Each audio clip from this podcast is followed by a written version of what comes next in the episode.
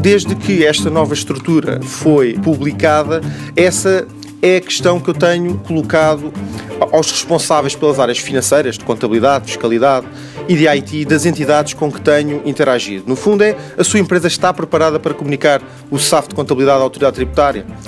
E grande parte das respostas que tenho ouvido variam entre alguma confusão sobre o que é que é o SAFT da contabilidade perante ou face ao SAFT da faturação, aquele que é submetido mensalmente uma fatura,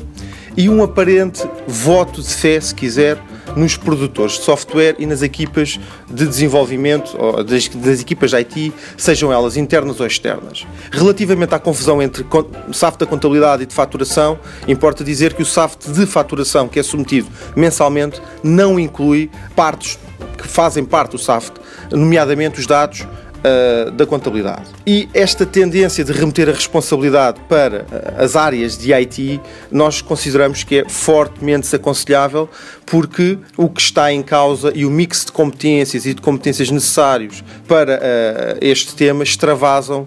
a esfera tradicional das equipas de IT, nomeadamente no que concerne à implementação das taxonomias preconizadas pela AT. De acordo com a nossa experiência, os desafios relacionados com a geração do fecheiro são afetados por várias condicionantes e revelam-se de forma mais expressiva em empresas de maior dimensão, nomeadamente multinacionais. E têm a ver com a complexidade e nível de customização dos sistemas de informação,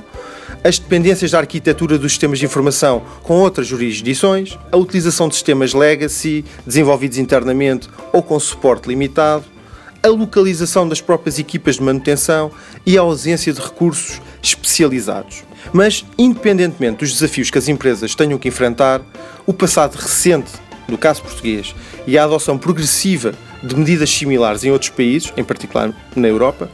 comprovam que o aumento do aproveitamento do potencial do SAFT por parte da AT veio para ficar. Economia em Movimento é uma parceria TSF e UI. UI a construir um mundo de negócios melhor.